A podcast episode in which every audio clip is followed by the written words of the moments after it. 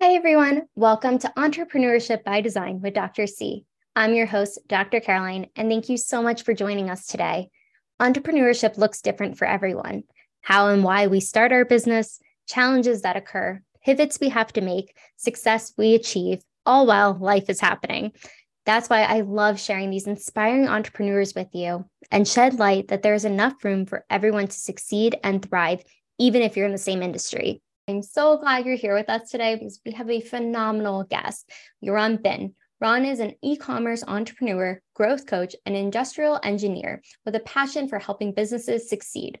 Born and raised in Israel, Ron served in the Israeli Special Forces as a search and rescue operator before pursuing a career in entrepreneurship.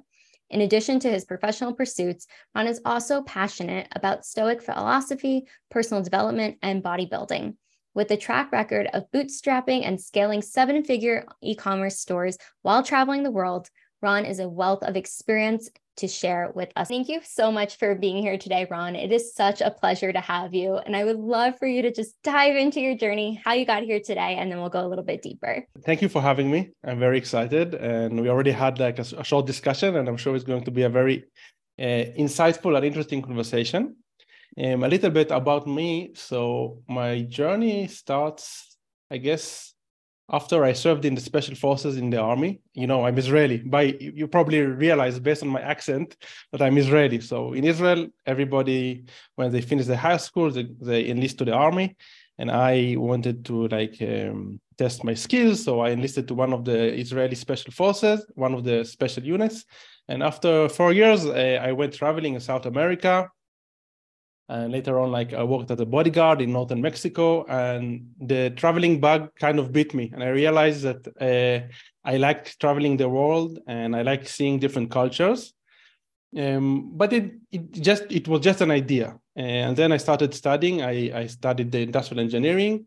And as soon as i finished uh, my degree my wife and i we both uh, finished our degrees in the same year.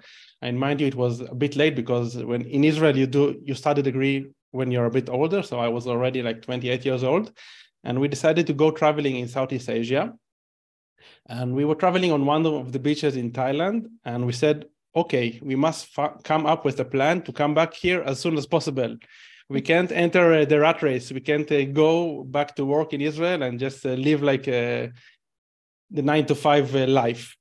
So that being said, we started out uh, working in a nine to five job, both of us, and uh, I was working in a media buying agency. I was spending approximately like one million dollars on a monthly basis uh, on Facebook ads, and I realized it wasn't it wasn't so exciting, and I didn't feel that there was an upside or a downside. Um, and luckily, I met a childhood friend of mine for like a cup of beer in in Tel Aviv and he showed me like a Shopify screenshot from his uh, dropshipping store, and he told me that he started a store and he was making money, like as a side gig. Mm-hmm. And until that point, I thought that dropshipping was like just BS that gurus are selling, like in order to sell courses, but nobody is really making money. Mm-hmm. Um, but it was like a childhood friend of mine, and he like kind of laid out the system and told me exactly his method. And the morning after, my wife and I, we decided to build a, a, store. And that same evening, we probably got really lucky. We we were able to make like our our first sale, and this is when we realized, okay, we can make money online. Let's try to build something here. Um, so we kind of exper- explored this uh, media buying and dropshipping and e-commerce and we both kept on working like in the nine to five jobs. And at the evening we kind of built this side hustle. And after two years of consistently seeing profits and actually the profits from the side hustle were higher than our salaries we decided to quit. And in 2019 we we took this business online and we left israel and we started traveling the world. We fl- flew to thailand like mission accomplished quote unquote and since then, we've been doing a lot of different online marketing initiatives, mainly focused on, on e-commerce, but not only. Um, and that's it in a nutshell. I love it. And I, I, love the diversity too, and just how it really flowed into what you truly wanted and made it happen. And I'm really mm-hmm. curious, being in the Israeli Special Forces as well, how did that experience shape your approach to entrepreneurship and business success? great question. Very interesting one. Uh, it's very hard to attribute what specifically, but I think that one of the things that I didn't like in the army was having a commander and having someone boss me around and giving me uh, instructions. Yeah. So I think that was very impactful in a in a negative uh, in a negative uh, way, and I, I never liked obeying, but in the army I had to obey. Uh, but I think this really like made my mind shift towards the fact that I need to be like my my own boss. Yeah. No, that's so true because a lot of times I've heard this from so many entrepreneurs and myself. I don't really like to be told what to do. I want to exactly. do it on my own. And like when I somebody tells me I'll do it, but I'm very stubborn about it because mm-hmm. I have my own ideas about it. And I, I love that you were able to listen to that. It was a guide of there's something more, something different and going in a different direction. And, you mm-hmm. know, it's so interesting because I think a lot of entrepreneurs listening or soon to be entrepreneurs are in that nine to five job and wanting to move out. How did you balance and integrate both working full time, you and your wife, and then also working on the side on your side hustle and your side business? Yes, this is also a great question. I think the transition phase is the most challenging phase because everybody and uh, people approach me and they want me to teach them dropshipping or e-commerce or marketing, um, and they are all stuck in the transition. They say, "Okay, I'm working this nine to five, and I get home, I'm too tired to start working on my own stuff." Um, and I, I can definitely relate. So what I did was a bit kind of a hack. I just came to work did my stuff very very fast. And while i was what while i was in the office i i tried to like build my store. I don't know if it's so uh, you know legal quote unquote but this is the way i i did it. And we realized that we need to sacrifice. So during the weekends uh, we we worked a lot on the business and we make we made it a point not to like waste time on watching tv series or, or just, we mainly focused on on getting this side hustle like building this because mm-hmm. we knew it's a sacrifice that will eventually um, turn out to be like a good investment. Yes absolutely. And that that's a part of it right? That sacrifice mm-hmm. of something more like you have to give up a little bit for now so you can have that abundant life and be able to go to Thailand and whenever you want and mission accomplished. And you know part of that is building. Once you've started to build how did or what were some of the challenges that you faced when you were scaling your ecom stores and how did you overcome that? I just want to add like something regarding the, the sacrifice. There is one quote uh, by jordan peterson that i heard uh, a while ago and it really impacted me.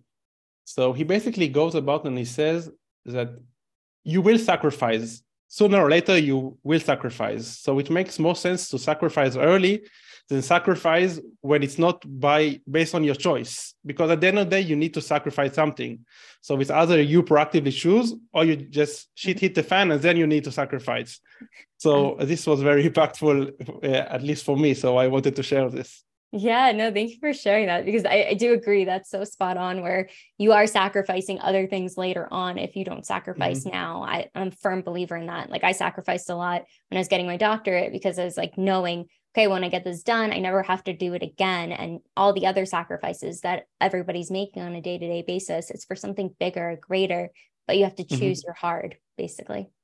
Exactly, exactly. And I, I'm also not sure that I like choosing the term sacrifice is so beneficial. I mean, if we mm. like mm-hmm. enter the linguistic, uh, you know, if we very want to be like very precise, so it's more like investing. You need to invest upfront in order to uh, reap the rewards later. Yes, I like the reframe. Thank you. Uh, and re- regarding a question, I mean, we we we met a lot of obstacles, and most very often these podcasts they seem as if like I, I said mission ac- accomplished, and I did like quote unquote because it's not it's not as if we arrived to like a, a, a certain destination, or it's not as if it was easy. There were like many obstacles along the way. I can't even count. Um, but I think as time goes by, your you, you become a bit more resilient to obstacles. So let's say at the beginning, uh, one of our Facebook ads campaign went like kind of crazy and it blew out like two, 200, uh, 2000K went down the drain just on Facebook ads. It didn't work, you know?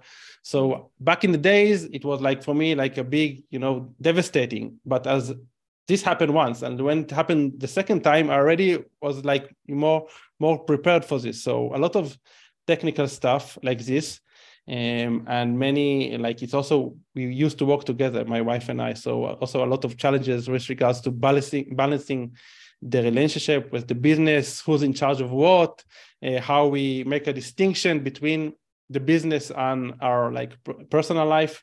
So there are a lot of challenges um, and and lessons learned. If you want me to elaborate about one thing specific or I, am happy to elaborate.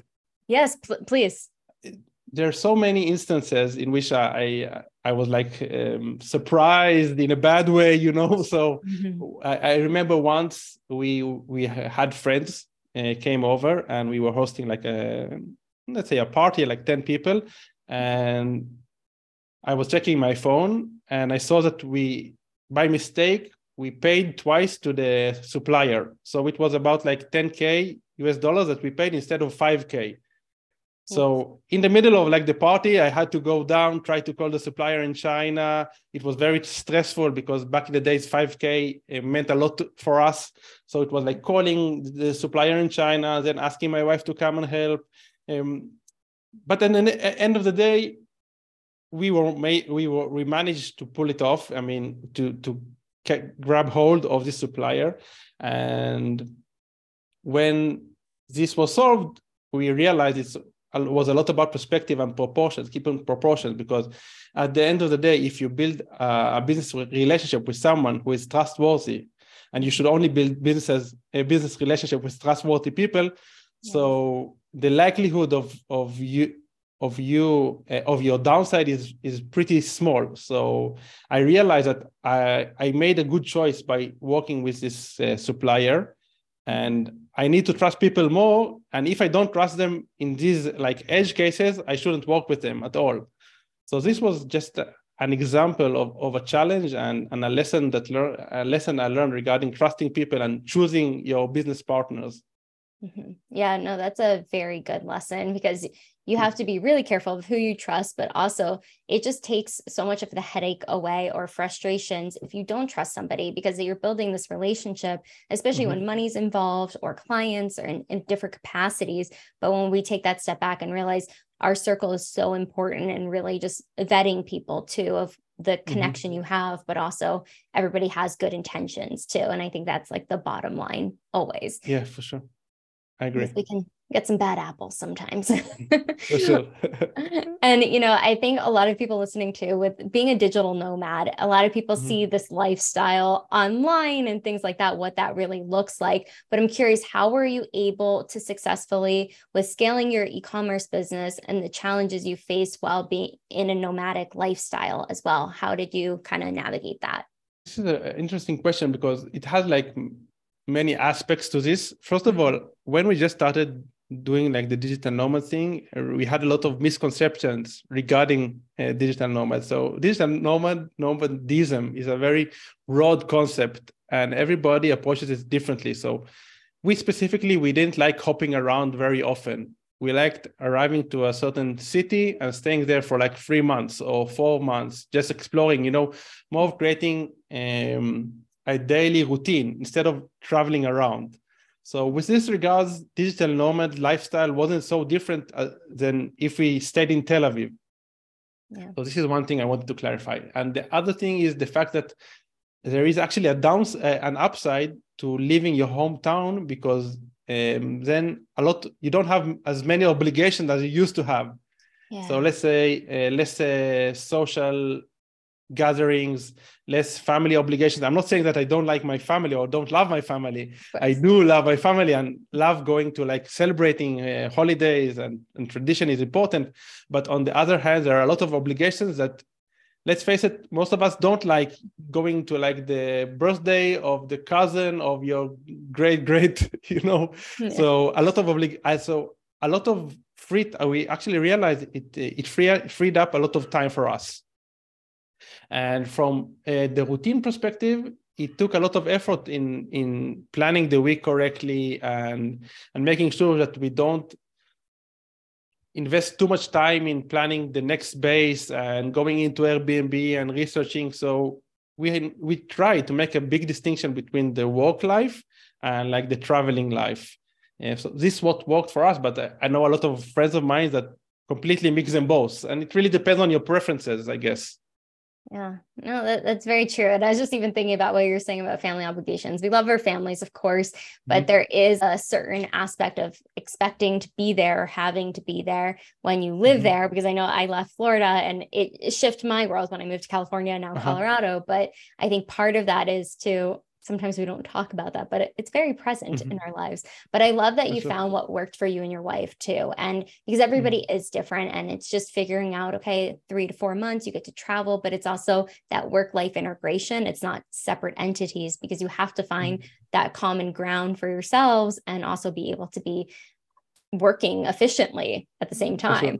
And I'm curious because I know part of the e commerce store and things that people have common mistakes about or ideas about what are the, some common mistakes that e-commerce store owners tend to make and how can they be avoided? Also a great question. So this really depends on the level of the e-commerce uh, store owner. So a lot of beginners uh, i think the most common misconception is the fact that it's easy. So uh, it is it is easy. I mean i always i often say the barrier to entry the e-commerce game especially if you're dropshipping is very low but because the barrier to entry is very low the barrier to success is very high because there is a lot of competition and it's a very crowded game. I call it a game.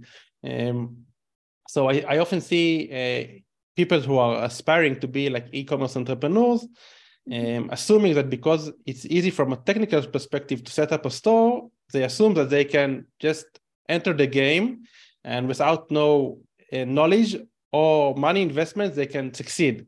And I think that if you don't have like at least 5K to invest and two or three hours on a daily basis to invest in the business, you're not ready yet. Basically, obviously, it depends on the context. If you have like uh, marketing experience, you know, uh, there are disclaimers need to be said. But in general, if you don't have at least 5K uh, set aside for, as an investment and, and at least two or three hours on a daily basis, I think you're not ready to start this yet. And obviously, there are outliers. People can succeed. I mean, we we saw success after like spending only six hundred bucks, but it was also a combination of luck and also the fact that I was already doing media buying like very high budgets, so I already had some sort of an idea of Facebook ads. Yeah, and that's an important part too, because a lot of people, we talk about this a lot on here. There's no overnight success, but you're building upon skill sets you already had to mm-hmm. surpass somebody who's brand new and has never experienced it. So I'm really glad you brought that up. And that's incredible that you started with $600 and now where it is today. It's just so amazing accomplishment, but it's putting in the work. And mm-hmm. I know part of what you do is all about automation how do you approach growth hacking through automation? Can you share like an example of what automation techniques had significant growth for your business? Sure. Yeah. So one of the things uh, it's kind of it it goes back to the question that you asked me previously. So one of the things that kind of was my northern star back in the days was freedom. Let's say freedom. I don't even know what is freedom, but I kind of aim towards freedom. Um, and an e-commerce business is very it can be very free, uh, freeing up. It, it can free a lot of your time because if you hire the right people and you delegate, uh, a lot of aspects can be delegated and can be automated.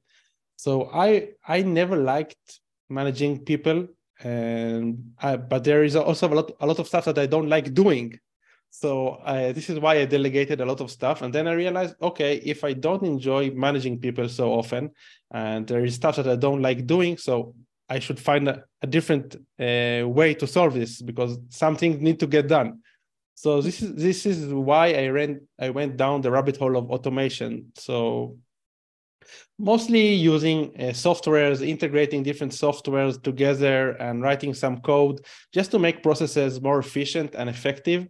Um, maybe uh, an example that comes to mind, which is also related to one of the failures or obstacles that we had, so I think it was like about three years ago. Um, we were spending approximately five five k on on a daily basis for on Facebook ads, mm-hmm. and the Shopify checkout of our store broke.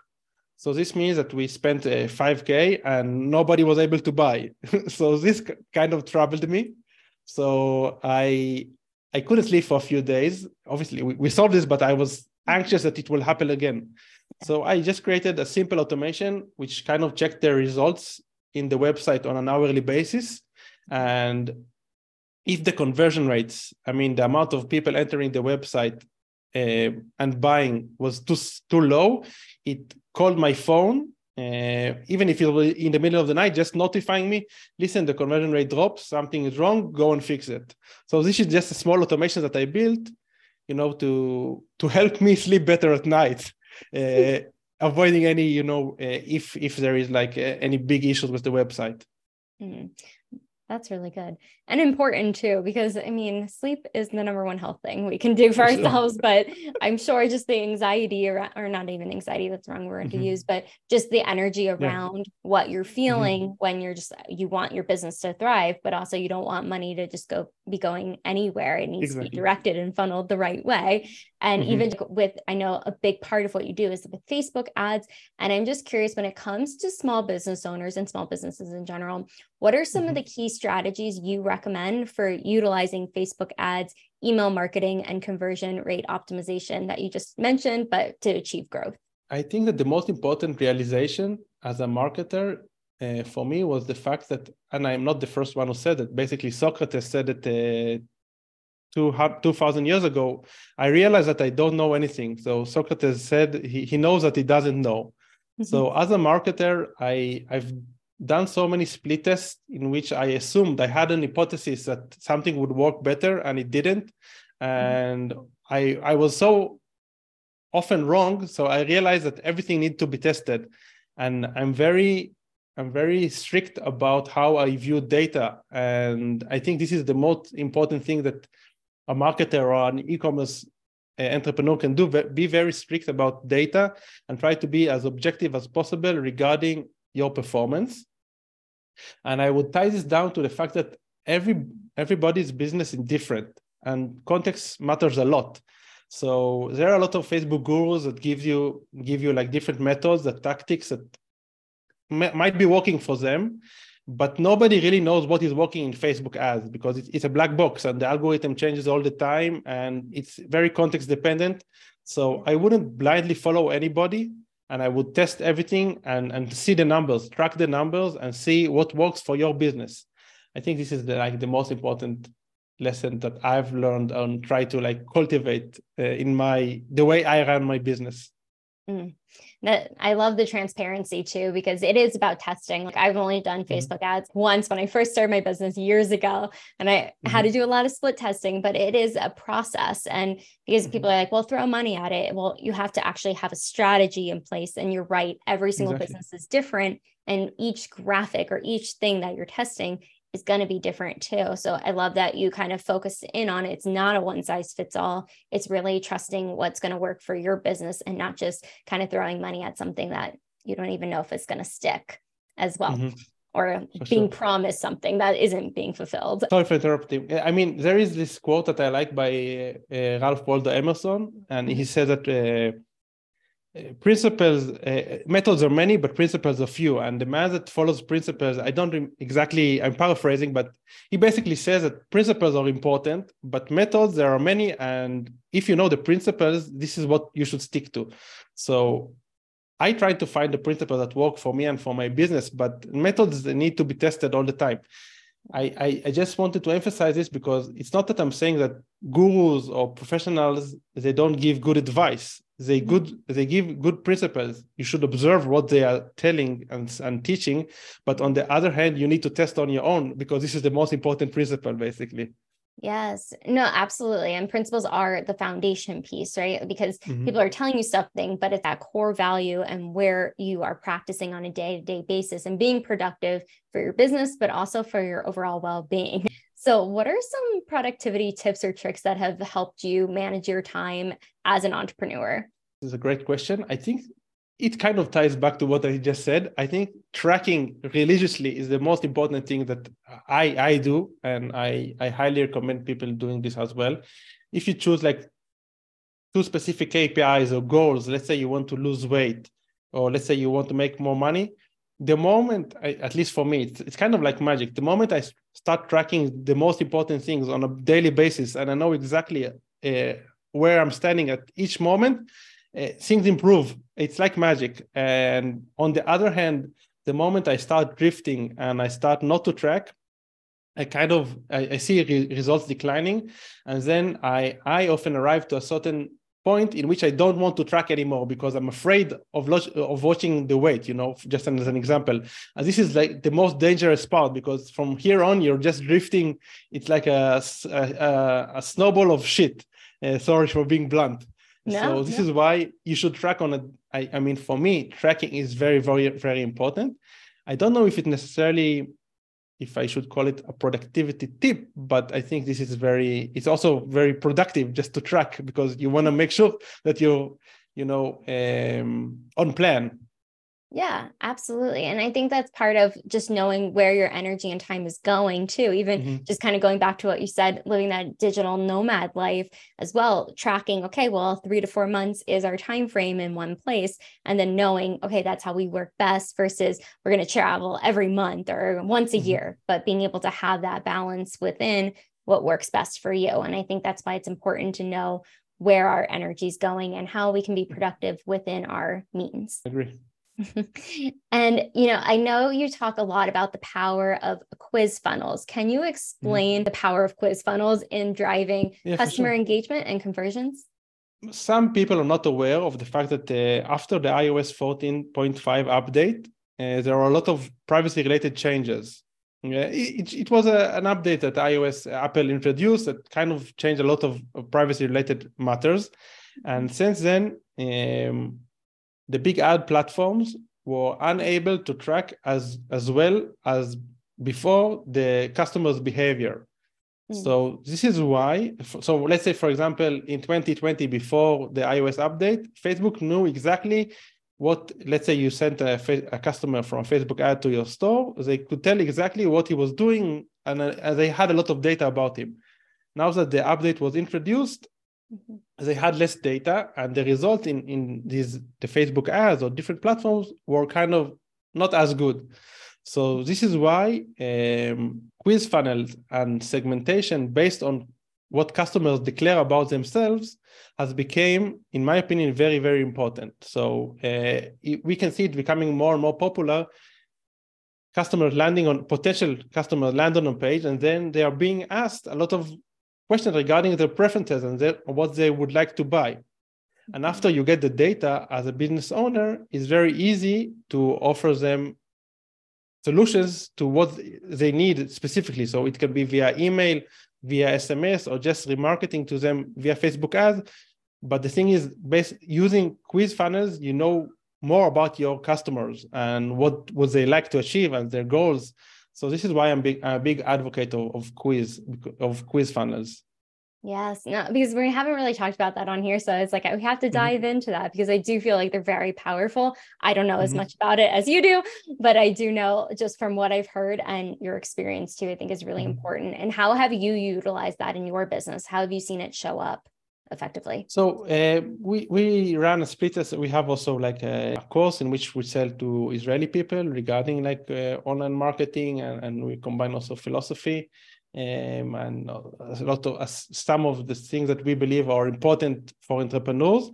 And we did a split test in which we um, drove traffic to like a landing page with information, and the other uh, variation of the split test was a quiz.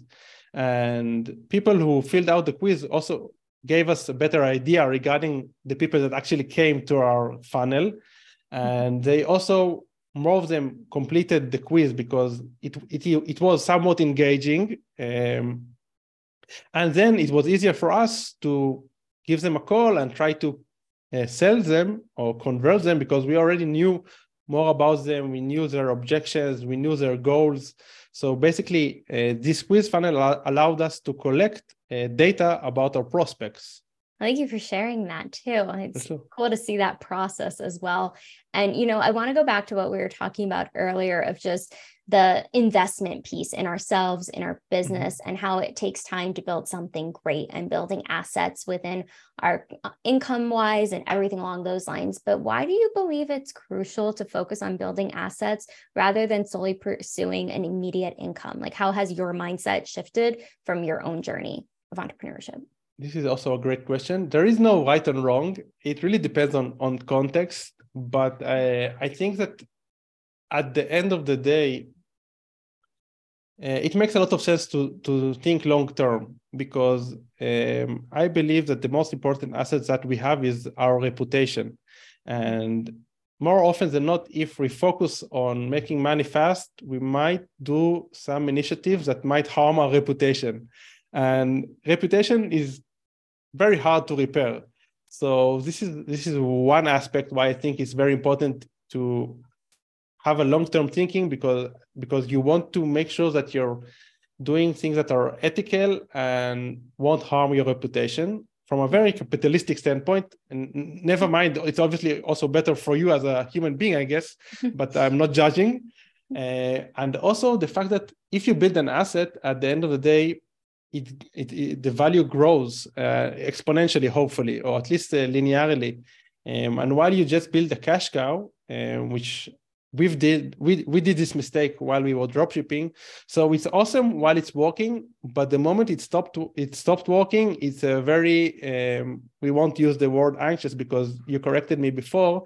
Uh, it was a great myself. correction.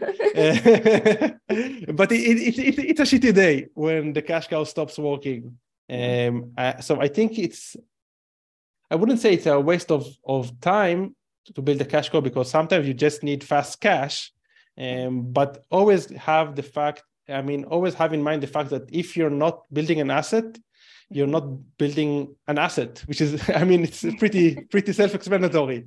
Yes. Uh, yeah. So I guess that's it in a nutshell. Mm-hmm. No, I appreciate that because I do think it is going back to having that idea of what you're looking for to the future when it's not mm-hmm. immediate. Of course, we need to pay bills, other things, we need money to live in that regard, but it is energy. If you can start building that, it can pay off so much more long term, being able to know where everything is going. And it just goes back to like time and energy too. It's money mm-hmm. as well. All of that combined will give you the vehicle of where you need to go, where you need to be spending your time. Even you mentioned earlier when instead of watching a TV series, you were working on your business on the weekends and evenings to really build it because you knew what you do now is going to benefit you later. Yeah, for sure. And I know you lo- use a lot of different products, digital products in particular. How have you leveraged digital products to improve your business metrics as well as revenue, customer retention, and lead generation? Yeah, so I think business uh, digital products are uh, a great tool that is um, in some verticals is underutilized. I mm-hmm. mean, in the coaching game and and high ticket coaching, it's very often used and utilized. So people are using like uh, digital products, let's say uh, lead magnets, ebooks, uh, stuff like this very often, and it's it's a good thing. But in e-commerce game, I don't see it uh, often enough, mm-hmm. and I think that uh, it's overlooked because the good thing about um, digital products is they are, they are scalable and they don't have cost of reproduction. Basically, you, you create them once and then uh, you can just generate money. So it's kind of an asset. And I believe that we used to sell, we we used to sell in our dropshipping dropshipping store. Actually, we supplemented. We just offered as an upsell uh, a digital product that was relevant to our target audience, uh, and we sold it for very cheap, for like ten bucks but even though the conversion was pretty low, so let's say only 10% of the buyers bought this uh, product, uh, it increased the AOV uh, by one or two dollars, which is significant. I mean, it depends, but it might be significant. So I think in the e-commerce game, um, it's very often overlooked, and it's also a great tool just to give more to your customers and over deliver and keep them in your network and make them happy and uh, uh, equip them with more knowledge and I think um, e-commerce store owners and e-commerce entrepreneurs are very focused on the product, on the physical products, and it makes sense. Mm-hmm. But this is why I'm kind of advocating for also opening your mind and broadening the horizons and and kind of adding this layer of digital products to your store. Yeah, no, I think that's really important. And it just gives it a different perspective too of how mm-hmm. it can really help in so many different aspects of your business because it, I don't think it is talked about enough, or if it is, I'm not hearing about it. So mm-hmm. it could be that too. but I'm glad we're talking about it. And based off your journey, because you've had a lot of experience as an entrepreneur now, what have what would you say are your top two tips for entrepreneurs listening right now that they would need to know? Great question. I, I I'm wondering if I should bring up new stuff that I already mentioned before because I think that the important thing is tracking, mm-hmm. um, which I, I said, mm-hmm. and um, like another layer on tracking is finding someone to hold you accountable. So I have a friend of mine, which I actually met in a, in a mastermind of entrepreneurs, and we report to each other on a daily basis regarding our weight and regarding uh, our goals.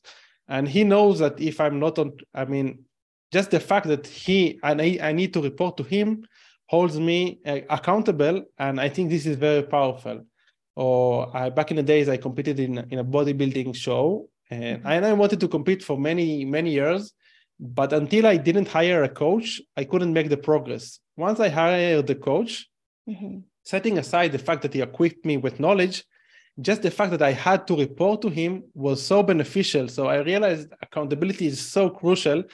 So mm-hmm. if I need to distill my tips is tracking and having someone holding you accountable to your tracking. Yes, I love it. It goes so seamless together because it is about tracking and you know where you need to go, what you need to do next. And it gives you that roadmap, but also mm-hmm. the accountability piece. You're right. When you have somebody else checking in on you or uh, having you hold yourself to account accountability, but also a standard, mm-hmm.